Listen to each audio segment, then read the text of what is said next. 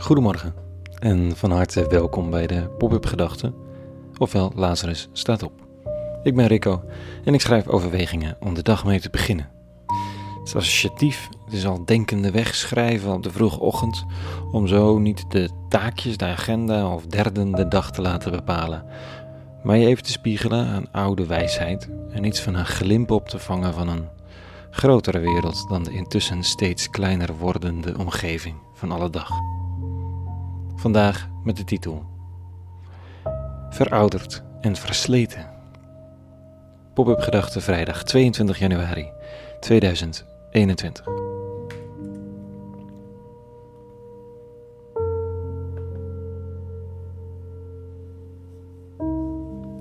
Ik hoop dat ik het niet ben en jij ook nog lang niet verouderd en versleten.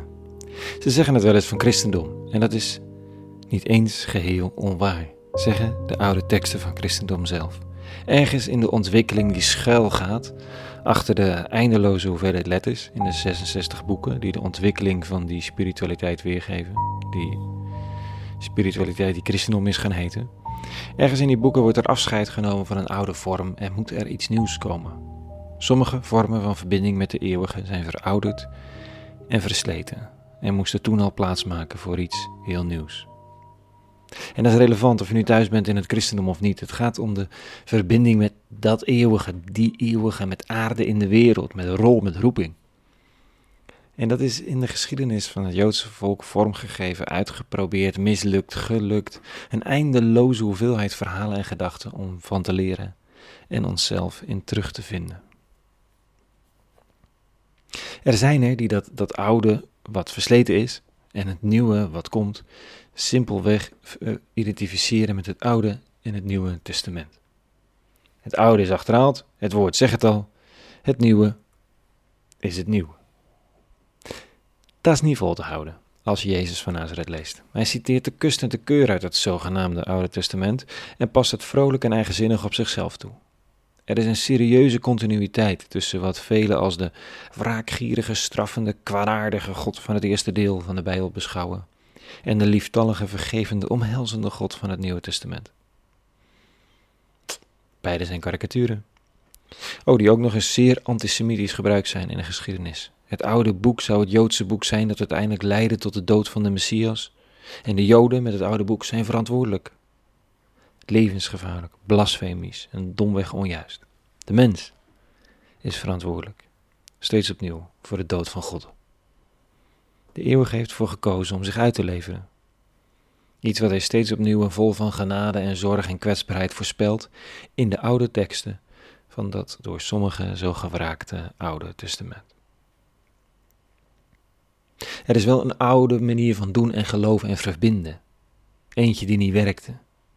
Niet omdat het geen goed idee was, maar omdat de mens het simpelweg niet kon, niet wilde of niet volhield. Die oude manier van doen is door de eeuwige zelf, volgens Paulus, bij het grof vuil geparkeerd. Ik heb soms de indruk dat er, vele, dat er stromingen zijn die het opnieuw, soms zonder het te weten, die oude vorm van de afvalberg halen om het toch maar weer eens te proberen. Maar er heeft iets afgedaan. Dit staat er. Paulus in Hebreeën. Dit is het verbond dat ik in de toekomst met het volk van Israël zal sluiten, spreekt de eeuwige. In hun verstand zal ik mijn wetten leggen, en in hun hart zal ik ze neerschrijven. Dan zal ik een God zijn en ze zullen mijn volk zijn.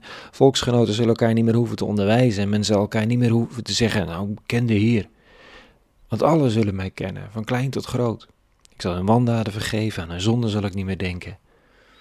En op het moment dat hij, de eeuwige, spreekt over een nieuw verbond, heeft hij het eerste al als verouderd bestempeld.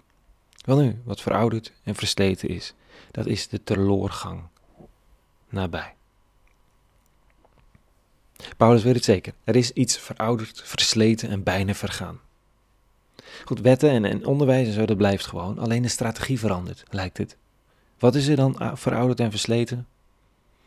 Misschien dit.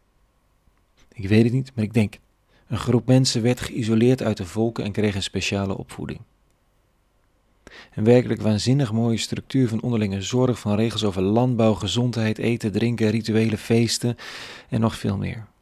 Tempel, Dit hele pakket kregen ze mee, zodat er een vorm werd gecreëerd waarbinnen geloven zou kunnen gebeuren.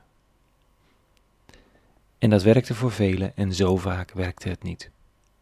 Even platgeslagen, wij mensen zijn in staat om van de mooiste vormen, regelgeving, samenlevingsinrichtingen toch weer iets te maken wat ongewenste elementen buitensluit, of waarin iedereen gelijk is, maar de een toch wat meer gelijk dan de ander. Het is zo oud als de wereld, tot zover de van buiten naar binnen strategie. Waar begint spiritualiteit? In een getroffen zijn, geroepen, dwars door alle weerstand en weerzin, door falen en verzet, door streberigheid en willen slagen heen klinkt een stem. Veel meer is het niet.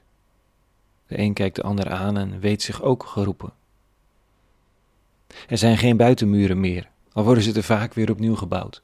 Er zijn geen vaste herkenbare rituelen meer nodig per se.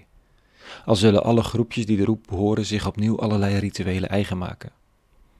Er is een hart dat herkent en een verstand dat het inziet. En grote en kleine kunnen er opeens blijk van geven een stem gehoord te hebben. Ik denk zelf een stem te horen in Amanda Harris, de jongste dichter ooit tijdens de inauguratie. In Greta Thunberg, om, om nou, even maar wat bekende namen te noemen. Kun je het vastpinnen? Zeker niet. Maar er waait een geest doorheen, die ik meen te herkennen. Dus voorbij de herkenbare van de wereld geïsoleerde groep met wetten en regels die het goede leven moesten faciliteren, naar een vrijwaaiende geest die links en rechts in harten blijkt geland. Er is iets nieuws geboren al heel lang geleden. Rest ons niets dan het te zien in onszelf en anderen. En zien begint met geloven, verlangen of hopen en liefhebben van de ander de wereld, onszelf en de eeuwige kracht die in, onder en achter dit alles huist. Tot zover de pop-up gedachten. Een hele goede vrijdag gewenst, een goed weekend. Maandag weer een nieuwe. En voor nu, vrede gewenst. En alle goeds.